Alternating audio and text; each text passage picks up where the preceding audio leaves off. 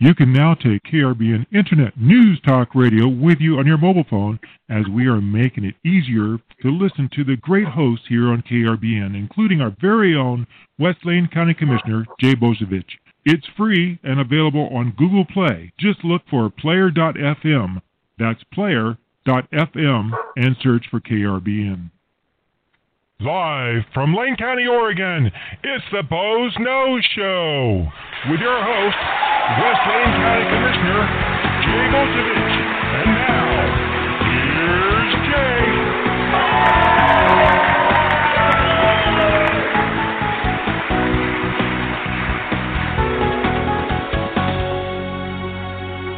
And good afternoon, and it's another beautiful day here in the Pacific Northwest except for if you're listening from California, it's cold and rainy. Don't move here. Um, no, just kidding. Um, this is the Boze Noze Show, and I'm your host, West Lane County Commissioner Jay Bozievich, and we're coming to you live from beautiful downtown Elmira, Oregon. And uh, we've got a busy show here today, but you know, we'll always take the show in whatever direction that somebody calls in wants it to go. And all you have to do to derail us is call in at 646 721 9887, or you have to be a couple young poodles trying to wrestle in my lap. Um, again, that's 646 721 9887. And press 1 because that lets Robin, my call screener and producer extraordinaire, know you want to get in on the conversation here on the Boze Noze Show. Well, last night I attended a joint elected officials meeting with the City of Eugene and Lane County Board of Commissioners, the City Council, and the Board of Commissioners uh, to hear the presentation of the final report from the uh, Technical Assistance Collaborative. I always get the A wrong. Technical Assistance Collaborative, uh, which is a consultant that specializes in um, looking into human services systems and analyzing them and, and and making advice to try and improve system improvement. And they basically were hired to look at the overall system that serves the homeless population here in Lane County. And basically, they came and they, um, you know, the city and the county provided me with a bunch of information about what we thought our system was. They did further research into it.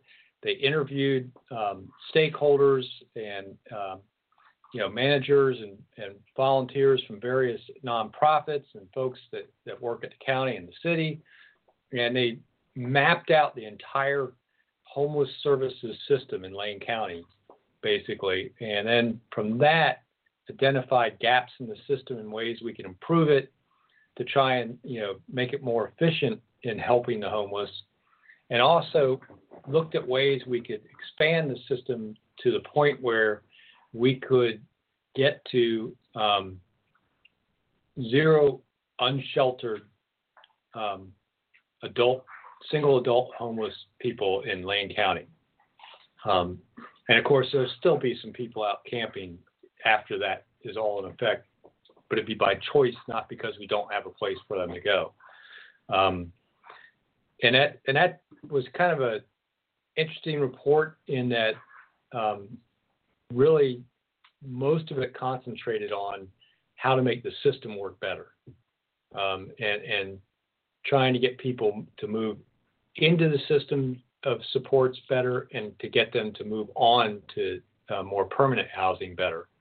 Um, you know, working on the the flow through the system. Uh, basically eight of the 10 recommendations dealt with that portion of improving the system the coordination and cooperation and communications between the various providers. Um, and one of the things they identified was there's a lot of places in our system we get people into, but then they don't move on.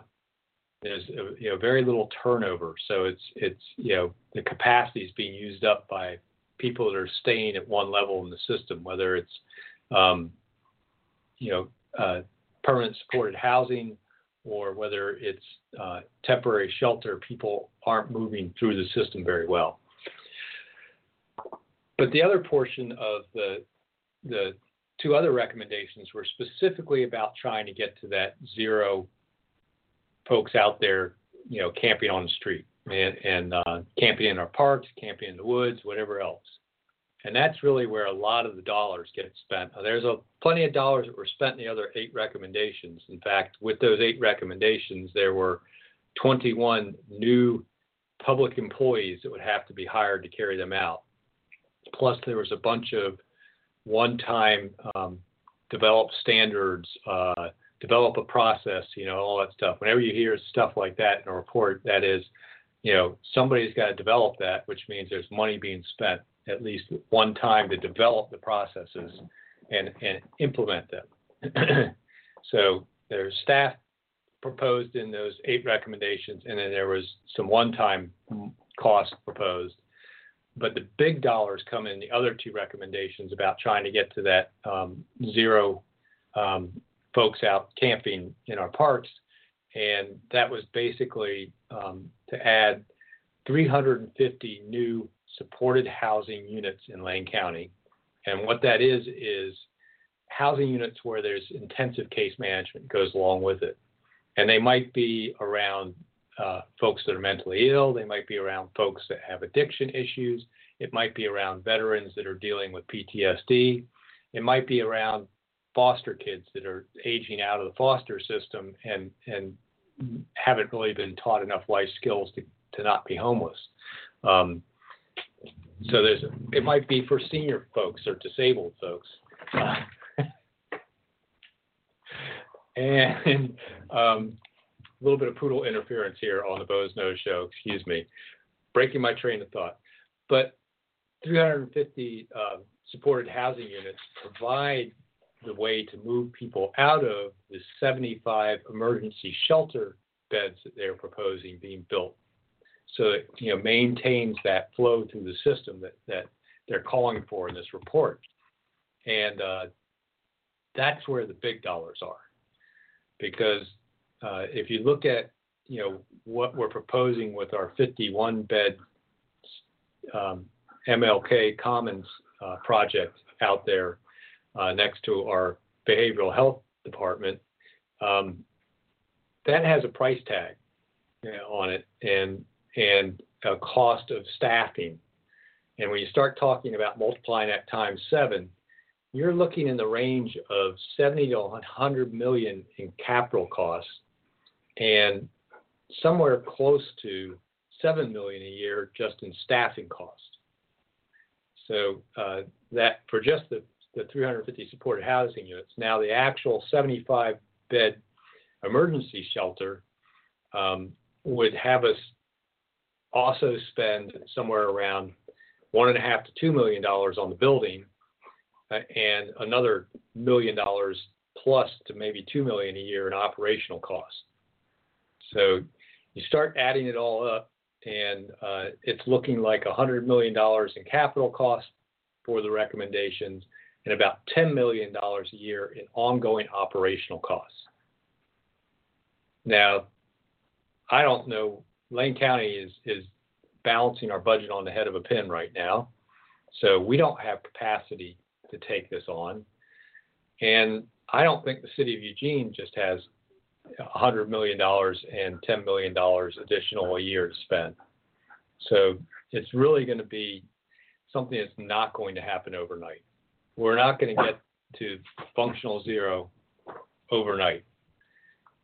But I think if we, you know, do some strategic planning and look at these recommendations and come up with a by-step implementation plan, like if we had, you know, this much money, we could this is what we would do first because it would give those the most improvement in the system. And one of the things when you start improving a system like this, if you improve one portion of it faster than some of the others, you put the system out of balance and, and you'll underutilize that, that over improved portion of the system and you'll overwhelm the rest of the system. So some real strategic planning needs to go into this and, and develop a, a plan of implementation because it is kind of important to get to where we don't have folks camping on the streets. And I know there's a lot of people like, you know, why would you want to spend tax money on stuff like that? we've already shown in our frequent um, user system engagement program known as Fuse that we can save twenty to fifty thousand dollars a year in other service costs if we just provide emergency housing for somebody that's a heavy user of things like the ERs, uh, police calls, uh, jail bookings, um, court uh, time, all that. There's a huge savings in just getting that person indoors. And then once you get them indoors, if you can connect them with case management and actually work on the issues causing them to be homeless in the first place, you may actually get them out the other end of the system as a productive tax paying person instead of a continuous draw on services. So it, you know, in the long run, there's a return on investment in, in investing in this system. In addition, there's been court case that, that's been ruled on by the Ninth Circuit Court of the U.S. Uh, that says we can't cite somebody for illegal camping in public on public property unless we've got some place for them to go, an alternative that it's considered um, uh, inhumane or um, uh, um, uh, the terms escaping me right now, but basically um, we can't punish somebody when they, we don't they don't have an alternative. So that's really kind of an important backdrop to this is that Ninth Circuit decision. So until we have the capacity, how do we start dealing with the folks that refuse to maybe avail themselves of some of these treatment programs and, and help programs that are, you know, you know, where's the stick end? We we don't have a stick any longer. The courts basically took it away from us until we build the capacity. So you know, ultimately we need to build the capacity before we can get our stick back. So that's still a huge list. How do we come up with $100 million in capital budget? Where do we get $10 million a year in sustainable revenue? You know, really great question. You know, so, but I do want to remind folks that you know we have a Facebook page for this show and KRBN Internet News Talk Radio, and right now on the Facebook page we're going to put up a link to that report on homelessness that was presented last night for anyone that wants to get into the details of the recommendations and maybe understand some of the background, how the report was developed, um, and just some of the demographics around homelessness. It was kind of interesting because the report was kind of late getting to um, the city and the county, partly because our system is much more robust than it would normally be for a city of our size. And it took longer for them to analyze the system than they thought when they first proposed doing the report to us as a consultant. So there was some good news in that we've got a, a pretty robust system here in Lane County, and we've been pretty much ahead of the curve in best practices. But ultimately, it's not a the system isn't working well. There's some inefficiencies in it. But that that was, but there's this, you know, the the other part of it is to fix it's going to be a big lift, and how we get there, I I'm not quite sure. So um, I, I if you want to call in to the Boze Noze Show and and express your opinions on trying to fix the homeless problem here in Lane County, give us a call at 646 721 9887 and just press 1. Lets us know you want to talk here on the Boze Noze Show. Again, that's 646 721 9887. Just press 1. And you can call in about anything else you want to talk about. So I in my promos on Facebook, I said I was going to talk about this and then I was going to tie it to the Association of O&C Counties, which there's been a push for from from the environmental uh, groups for us to pull out of that association because they think it's too um, timber oriented, you know, harvest oriented and anti-environmental, which it isn't. Um, but there, there's a push to pull us out, and the way I'd like to tie this is is one of the ways we're going to maybe fund some of these improvements and maybe the ongoing cost is if we have some sustainable ongoing new revenue coming into the county. And one of the possibilities for that new revenue is through the Oregon and California railroad lands that the federal government owns in trust for the O&C counties.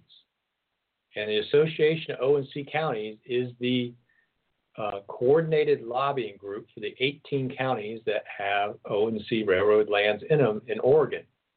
These lands don't exist anywhere else in the country, so it's very unique to Oregon and unique to those 18 counties. And having a unified lobbying voice is really important. And the the piece that's really important about this is the the income that comes from those lands, whether it's replacement payments that come from the federal government, you know, if they're not harvesting or if they get the harvest back and develop some kind of uh, sustainable uh, revenue stream back into, that revenue comes into our general fund. Revenue from other federal lands and forest timber harvest, like the U.S. Forest Service lands, goes into our road fund and is constitutionally restricted from being spent on homelessness and other issues. So if you are somebody that really likes the, the TAC final report and thinks it's a great roadmap, Lane County, Eugene, City Eugene, and the rest of the municipalities in, in Lane County to push ahead with a plan to resolve homelessness in Lane County, you should be supporting our membership in the O&C Counties Association because that is probably the one place we may actually be able to pick up new revenue without having to tax Lane County residents to supply that revenue. In fact, there's a bill that is currently uh, in Congress that was uh, dropped last December is going to be um, put out there again by Senators Wyden and Crapo. And Senator Wyden, of course, is Democrat from Oregon.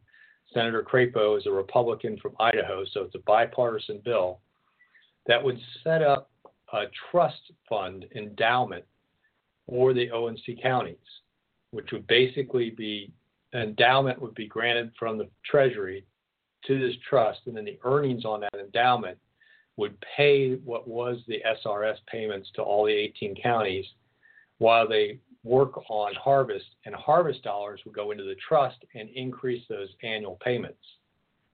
So, you know, that bill needs help to get passed in Congress, and the Association of O&C Counties is one of the ways we pay for a lobbyist on Capitol Hill to talk to the states that don't have O&C lands. So it's a really important piece of legislation, and the attorney that works for the Association of O&C Counties has been working directly with Senator Wyden and Senator Crapo's staff to write the language of that bill. So it's you know as you think about how can we improve the general fund situation for Lane County because we're really you know we can't we're not going to have to make cuts this budget cycle, but we're not going to have, we're not going to add any services this budget cycle. And we all know that there's lots of places we could add services, whether it's we're talking about homelessness or we're talking about rural sheriff's patrols. Um, there's a need out there, and, and um, the O&C lands present probably the the single greatest opportunity to bring in new revenue to Lane County's general fund, where it's the most flexible in use. So that's the tie between homelessness and the o- Association of O&C counties and why we should stay involved with them. So all of you that support the TAC report probably should be writing the Board of Commissioners and telling them they need to stay involved in the Association of O&C counties at least until this new uh, legislation gets finalized and maybe passed by Congress. So, really important thing. So there, there's your tie between federal lands and homelessness. Not too many people can tie those two things together. So there's other stuff going on here in Lane County besides federal lands and homelessness. And now I'm going to kind of tie the federal lands and roads for a little bit because one of the things that's been going on in my district in particular is this whole issue of maintenance of local access roads.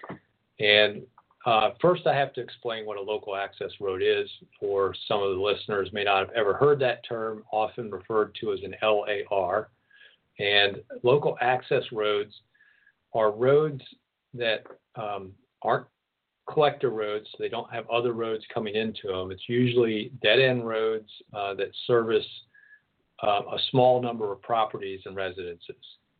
And um, they are very, um, they can, they're owned by the county, but a decision of the board back when um, timber harvest fell apart uh, way back in the 80s, they stopped maintaining local access roads you know, at one point when we were flush with timber dollars, we were maintaining all those local access roads for the property owners, even if there was three houses on the end of the road. The county was doing maintenance on it. Well, we dropped maintenance of those those local access roads, and it became the responsibility of the property owners that that that have access off those roadways. And uh, you know, I live on a local access road out here um, behind Elmira High School. It's a gravel road. Fortunately, it's on fairly level ground. Still gets fair amount of potholes in it, and every once in a while, um, there's one guy that kind of has a uh, tractor with a drag blade because I am rural enough that folks have tractors, and uh, he scrapes the road up now and then for us. But every once in a while, it just needs more rock put down, and they will send a note out to all the property owners along the, the road. Um, we'd like you to write a check for $100 for gravel so we can buy several loads of gravel to be spread up and down the roadway. And that's how our road gets maintained. Well, that works okay for, you know, the 15 to 20 people that live off of my road. But it's not working okay everywhere around the county. In particular, there's a road called Collard Lake Road down in the Florence area that has 70 or 80 properties off of it. So it's a pretty, you know, uh, large number of properties, but it's a road that, that has had a kind of weird past because the county stopped maintaining it. And then a board in the past made a one time decision to go in and do some repairs with the understanding it was a one-time emergency action and then stop maintaining it again. But people have it in their head that the county maintains that road, and it's having some problems right now. And kind of close, pretty far down the road where there's not too many residents past it, a tree fell over and took a chunk of the roadway with it. it did, it's still passable, um, and, but it's in a weird spot, and we've had to put lighted barricades around it just to make sure it's safe. Um, and it doesn't seem to be a progressing uh, uh, damage. It's not getting any bigger at this right at this point. It has potential to ultimately, but the folks down there really want us to fix that road. So here's the tie to federal lands. We used to maintain those roads when we had revenue from U.S. Forest Service timber harvest before the spotted owl. So if you want your roads to be maintained out in rural Lane County, the place that we got road funding was in U.S. Forest Service timber harvest. And we really just haven't had that in years. Now, the O&C lands at least have been having some harvest and harvest revenues coming in. And there's been some timber harvest um, in Lane County on the Willamette Forest, but there's been almost none in the Siuslaw National Forest to the point where, you know, those folks that live on Collard Lake Road down near Florence, if they drive to Eugene on Highway 126, they will pass abandoned mill after abandoned lumber sawmill because the sawmills there used to saw the logs coming off the Siuslaw National Forest, which is no longer generating any logs. So those mills have long since shut down, but they're, they're still visible along Highway 126. And in fact, if you kept going up Highway 36 towards Triangle Lake, you'd pass another couple more mills that have been shut down. So, you know, there's a double impact in that all those family wage jobs are no longer there local to the Florence area that were in those mills. And the roads that you all live on aren't being maintained because the county no longer has that much revenue in our road fund. And just to give you an inkling of the, the differential, House Bill 2017, the, the transportation bill that passed in, in the 2017 legislature, that increased our gas taxes. Uh, I think it was six cents immediately and another two cents uh, every two years or something like that for the next 10 years. I forget what the total bill is. But basically, that bill ultimately will bring in about $8 million in new revenue into our road fund.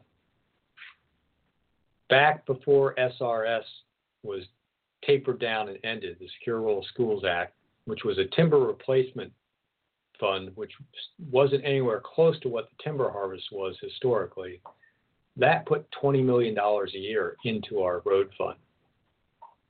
So even this new gas tax and pretty steep increase in your gas taxes only going to replace about 40% of what we had under secure rural schools, which wasn't anywhere close to what we had under timber harvest at one time. So as people are thinking about some of these issues facing Lane County, and, and where we're going to get the dollars to attack those issues.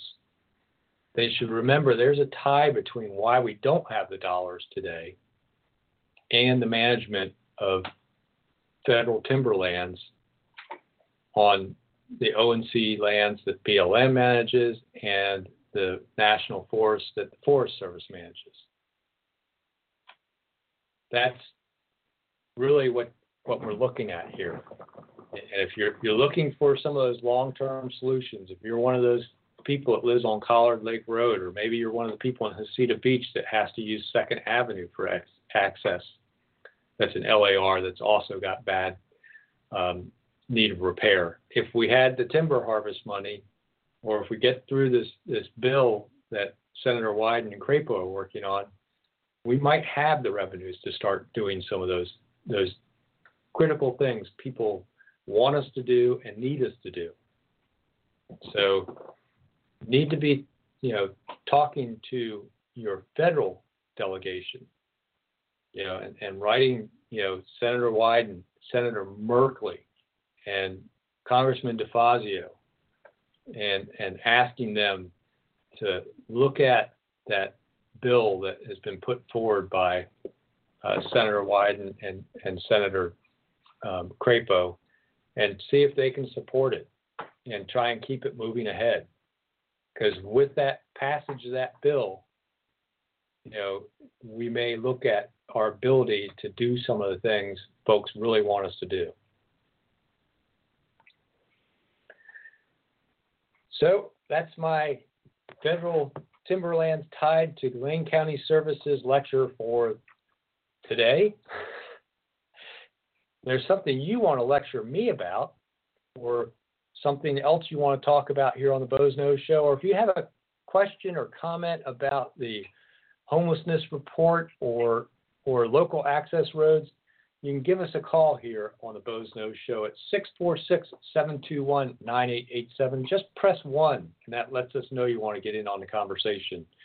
Again, that's 646-721-9887. And uh, press one lets Robin, my call screener and producer extraordinaire, know you want to get in on the conversation. So I've got another topic. I'm going to completely jump topics here and uh, talk about something that's coming up next week on our Board of Commissioners meeting because I think this is important, particularly for those of you that are listening to me in the Fern Ridge, Veneta area, Elmira, um, as you are the most impacted by the Oregon Country Fair. Some people just love, some people just hate it. Um, it's really, um, I think, a pretty good thing for Lane County. The Country Fair brings a lot of folks from outside the area. They spend their money. Uh, it's it's really cleaned up their act as far as the Country Fair goes. The problem's kind of gotten to be outside the fence line of the fair in the campgrounds that are off site. And there's been some issues over the last several years with them. And the county is proposing some new uh, code that would change the permitting requirements for those campgrounds. Now, the campgrounds are really important, and I want them to stay in business because without them, people, you know, there was a, years ago, there was a couple, a year, I think, where they made camping, um, the campgrounds illegal and people illegally camped all over the place. People were chasing them out of their yards and out of the woods and stuff like that. People are going to come here and camp for the country fair. They should have a legal place to camp, but the campgrounds need to be run in a in a safe and effective manner and done in a way that doesn't impact the neighbors.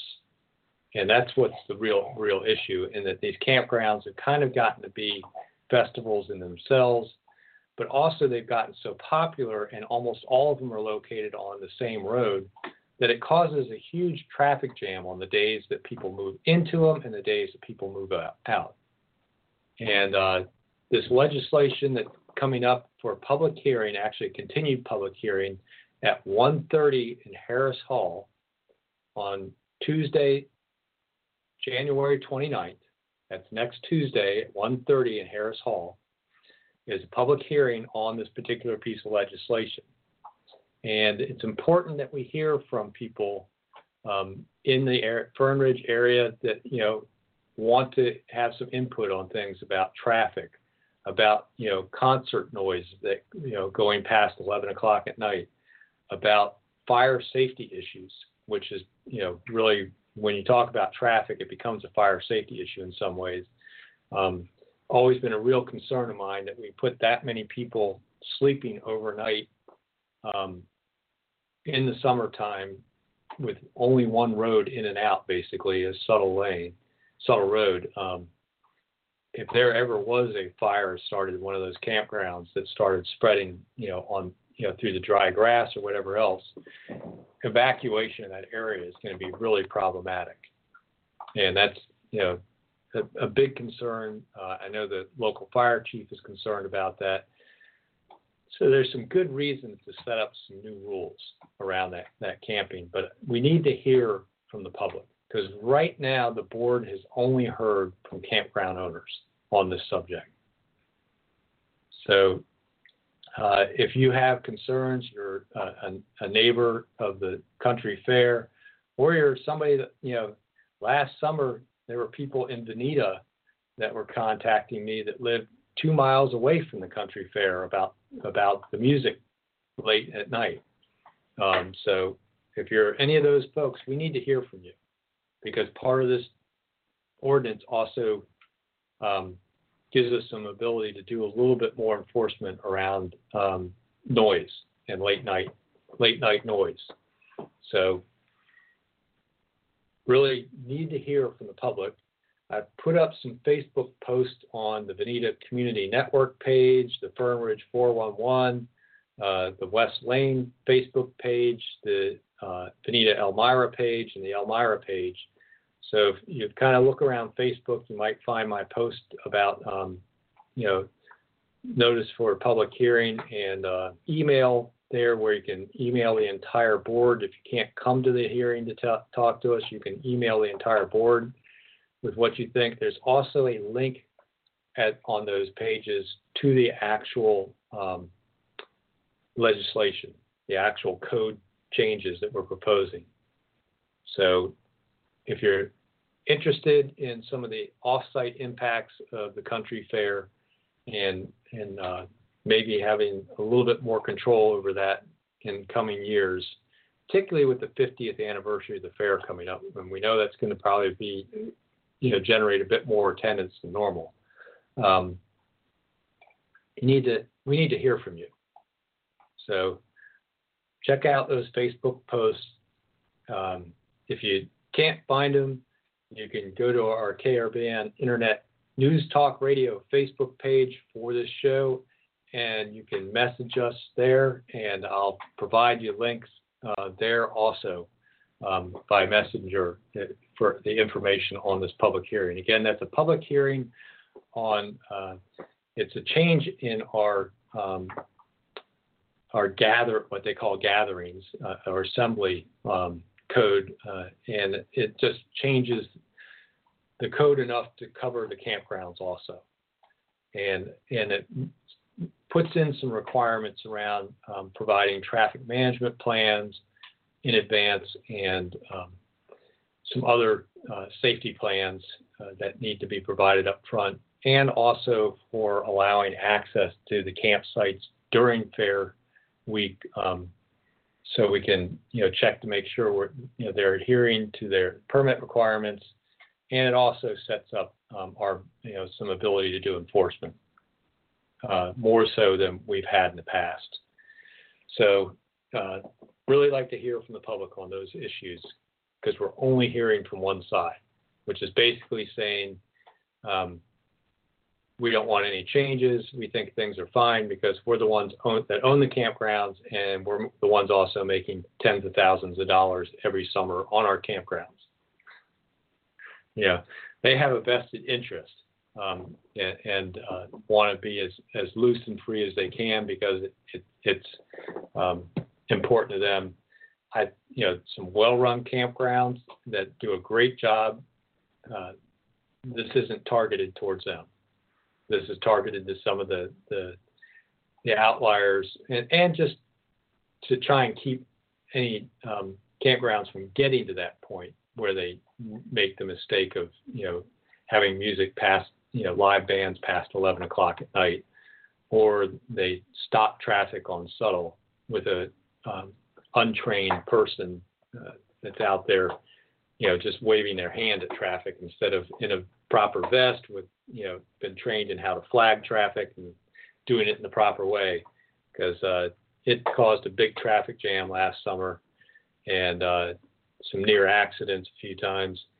And we really, something has to improve, or sometime in the future, there's going to be a really bad outcome if there's a medical emergency and we can't get through there, if there's a fire that occurs when it's jammed up like that, um, all those situations would be really bad.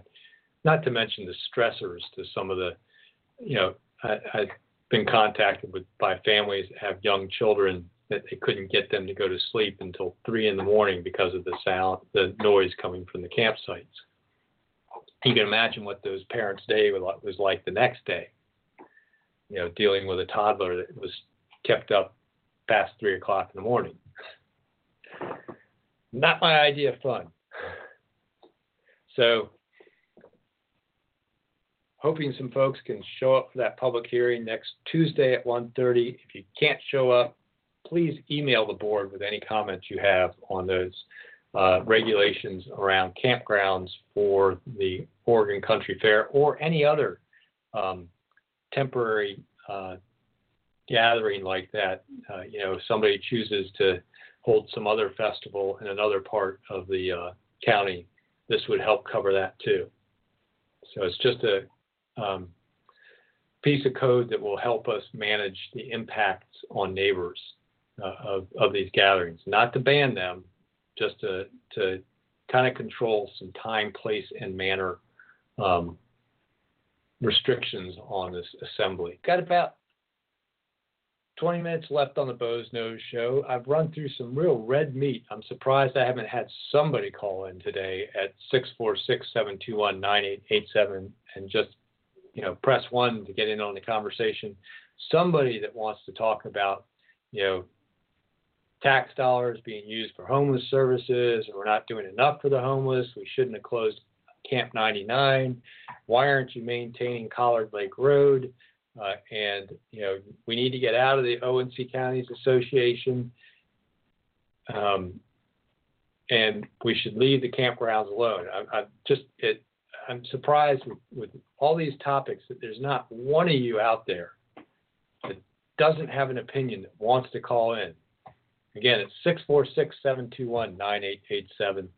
And, you know, if we don't get any callers, we, we may have to turn to the poodle side of the conversation, which you probably, if you're watching the video feed, may have seen the poodle side of the conversation climb in my lap a couple times. So, but with that, you know, I, I have to give our U.S. Speaker of the House the What Were They Thinking Award for the week.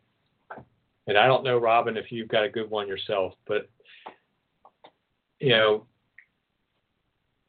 first sending the, the, the, letter to the president, you know, trying to push off the State of the Union, and then basically refusing to call for the vote to hold the State of the Union for the joint resolution. She's kind of walked right into the, the door, so to speak. It's a game of chess. Yeah, because you know he's going to give a State of the Union, whether it's in the House of Representatives, you know, uh, in the Capitol, or if he, you know, as I suggested, he should go to the nearest Chick Fil A lobby and, and hold it there, you know, with whatever public happened to be there at that time. what, you know, just just to kind of, you know, throw everybody off. But could, could you imagine that if he just, you know, descended upon a Chick Fil A with his with his security team somewhere in the suburbs of Washington D.C. and, and held his State of the Union right there in the lobby of Chick Fil A. First of all, it would it would make a lot of people's head explode because you know Chick Fil A is is not you know politically correct. Right. well, and get out the. yeah, it could be worse. He could do it at Hobby Lobby, but. still, you know he's going to do it. And you know he's going to make it into, you know, the juxtaposition of her turning him down. Right. You know, and it's going to just make it, it's making her look bad at this point. And it's just like, why, why give him that, that, that's the, the satisfaction? Why give him the, the, um, the earned media I mean, it's incredible earned media for him. No matter where he does the State of the Union, whether it's over in the Senate chambers or if he does it from the Oval Office with no audience, it is going to have so much attention focused on it because she denied him access to the House of Representatives chambers. Yeah, really, you know, when you talk about political chess matches, she just lost her queen. you know? I think she lost her queen a long time ago. Yeah, she put she put her queen right out there for a pawn to take. You know. I don't know. Personally, I think we should lock them both in a small room and not let them out till they come up to with some type of an agreement. Yeah, yeah, definitely. It, it's kind of it. You feel like a kindergarten teacher with these yeah. people. You know, it's like you really, yeah, you want to lock them both in a room and say, you know, now until you two apologize to each other and come out you know, and learn to share. if you two can't play nicely. Yep, yep. Yeah, yeah. So that that's my what were they thinking for the week? What were you thinking, Nancy Pelosi, when you decided to give Donald Trump that huge soapbox to stand on by denying him the House of Representative chamber for the State of the Union? You know the worst part about all this is that these guys are supposed to be the highest or the best of the best and the leaders of our country. Yeah. And you know what's really um, frustrating for me in some ways? The state of the union until broadcast media came along until radio was generally a written report to congress in, in letter form that had very few details because basically the executive branch didn't want to give any uh, power to the legislative branch to administer by reporting on stuff they don't really need to know about. You know, it was very brief. The State of the Union's great. yeah. You know, or something like you know, to, and what it became this media circus, and it's gotten worse and worse over time In fact, I can't watch a State of the Union speech. it, it you know just with the you know, the you know the one side cheers for this, the other side cheers for that. You know they stand up and and do you know 10 minutes worth of standing ovation when he, you know they say something that, that side likes while the other side sits there frowning you know it's it's like it, it's such political theater and it's all about the president talking about initiatives that he wants to to get passed and stuff like and that's that's not the state of the union. No it's like a uh, catholic a campaign speech. Yeah. Like a catholic church workout. Yeah yeah. It just i i and the whole thing, you know, where it takes them 10 minutes to walk from the door down to the dais because everybody wants to step out and shake their hands. And the way, you know, the certain representatives and senators get there hours early or send staff to sit in the seats that are on the aisle, the president will come down to make sure they're in the camera. Yeah, but you know, this time, even if uh, Pelosi didn't pull the invitation, they'd probably boycott it, and he'd he'd probably be the only one there, which would make it short and simple. Well, then again, they'd be giving him a huge platform. Yeah. You know, they they have given him a piece of earned media. You know, in politics, this is a little bit of uh, you know backroom knowledge for folks out there. When you're running a campaign, you talk about purchased media and earned media you know, purchased media is easy. It's you know, you raise funds from contributors to your campaign, and then you buy ads on TV or radio or in the newspaper, and you pay for those ads at the same price that Walmart pays for those ads. Actually, you probably pay more because you're not a big advertiser. You're a one-time Charlie, and they kind of rake you over the coals. And because you're a political committee, most of the time they make you pay up front because they know there's a good chance if they don't make you pay up front, they don't collect.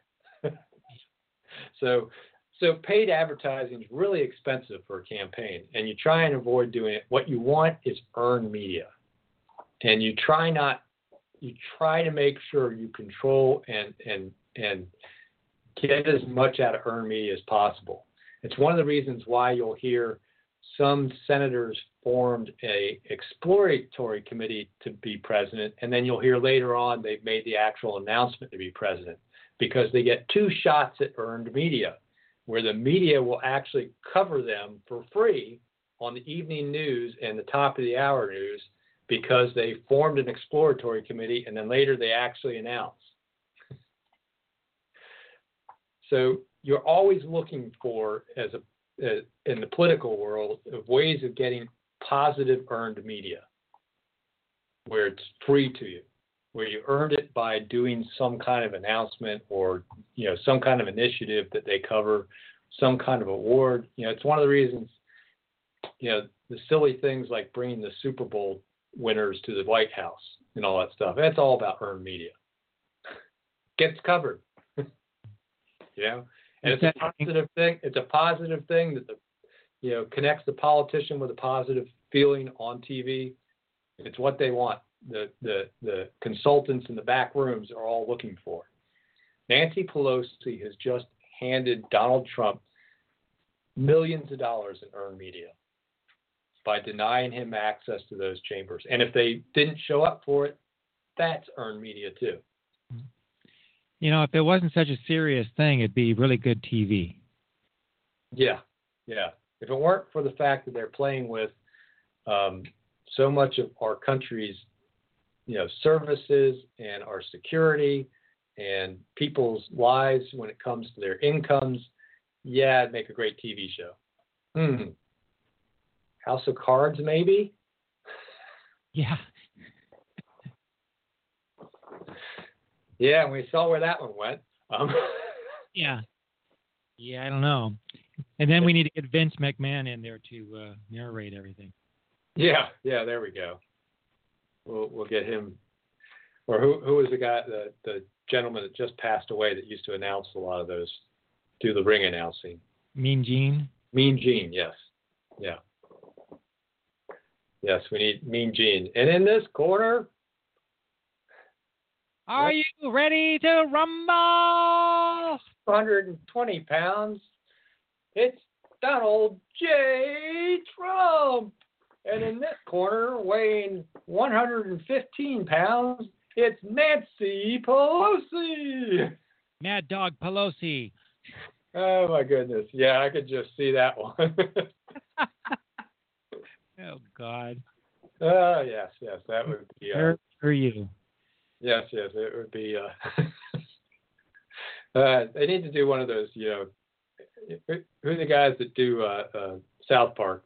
You know, they need to do a South Park with that. they probably already have. With, with the with the little cutout paper animation that they do. and somehow or another, Kenny would have to be the referee and die because he got in between the two of them. Yeah.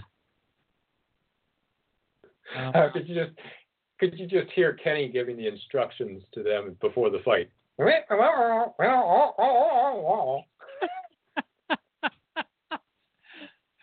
oh. oh gosh, yes. Your county commissioner has watched South Park.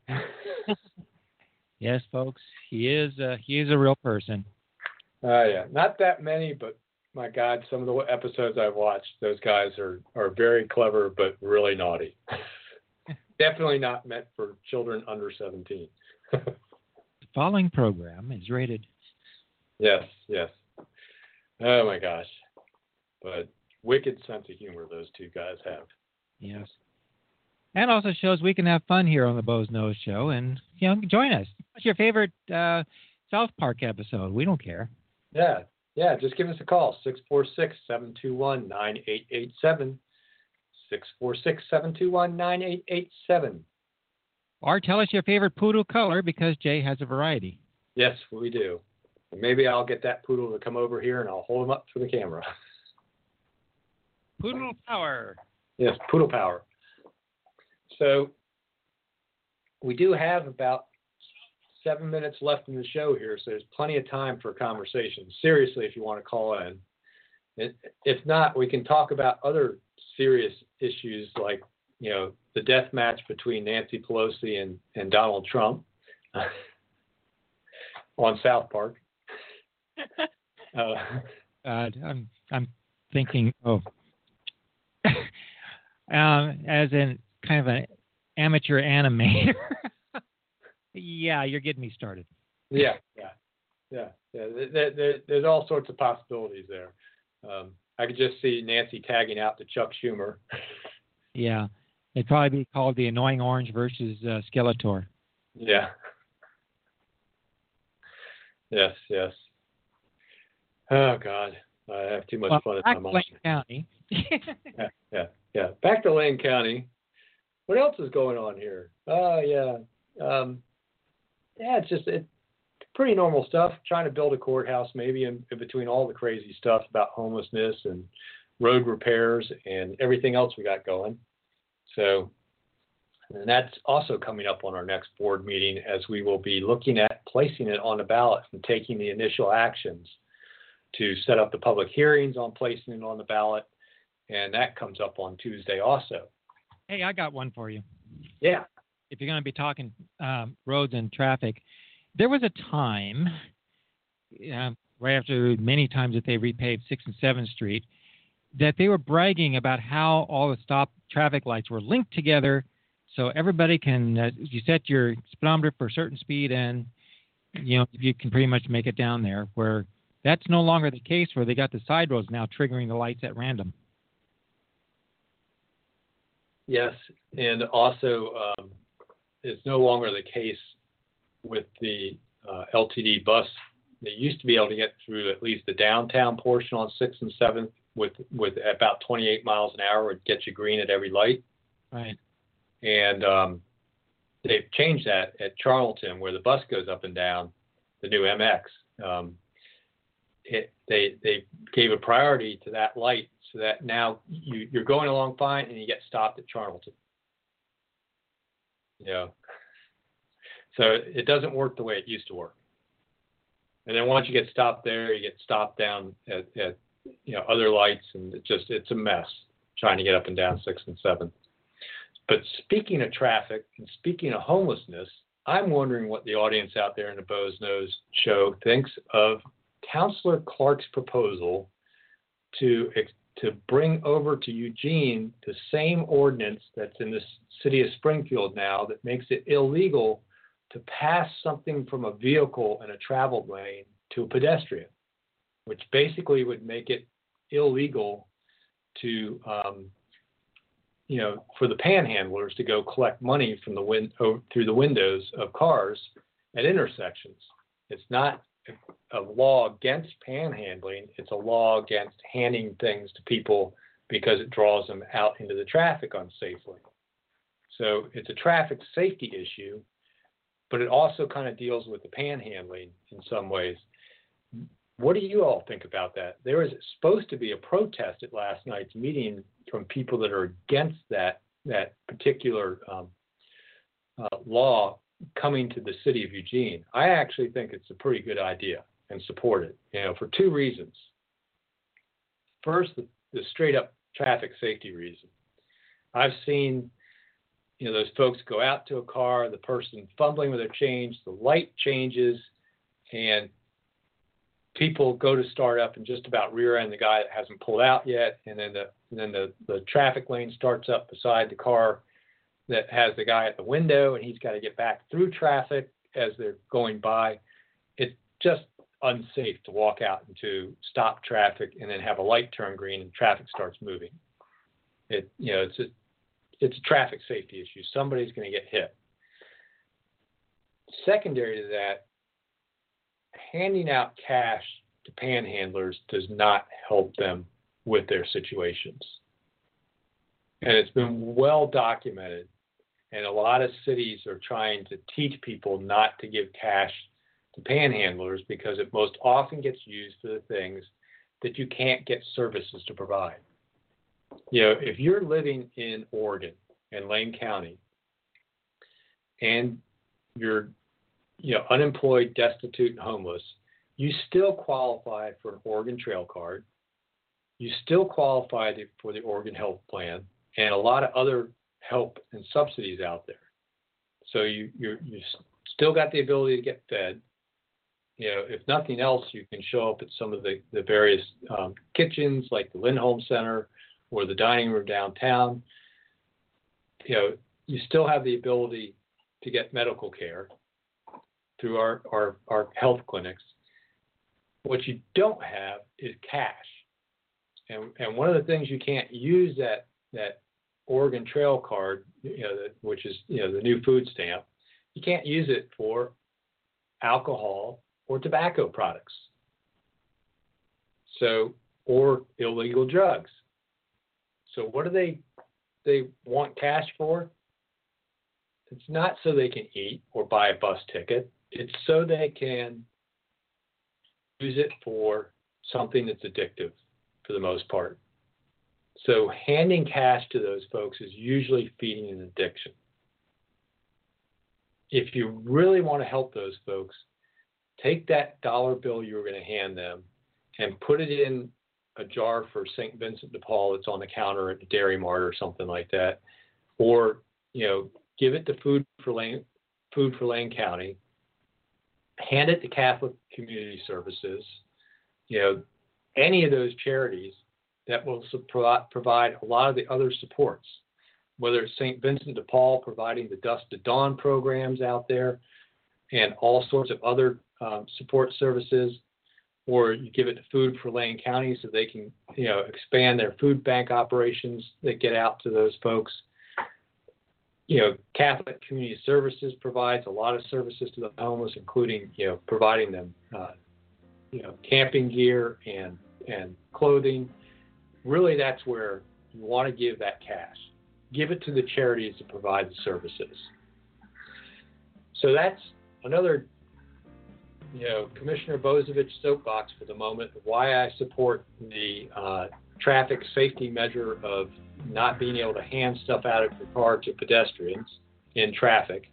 Um, if it goes to Lane Cap to, to City of Eugene or Lane County, I'll support it.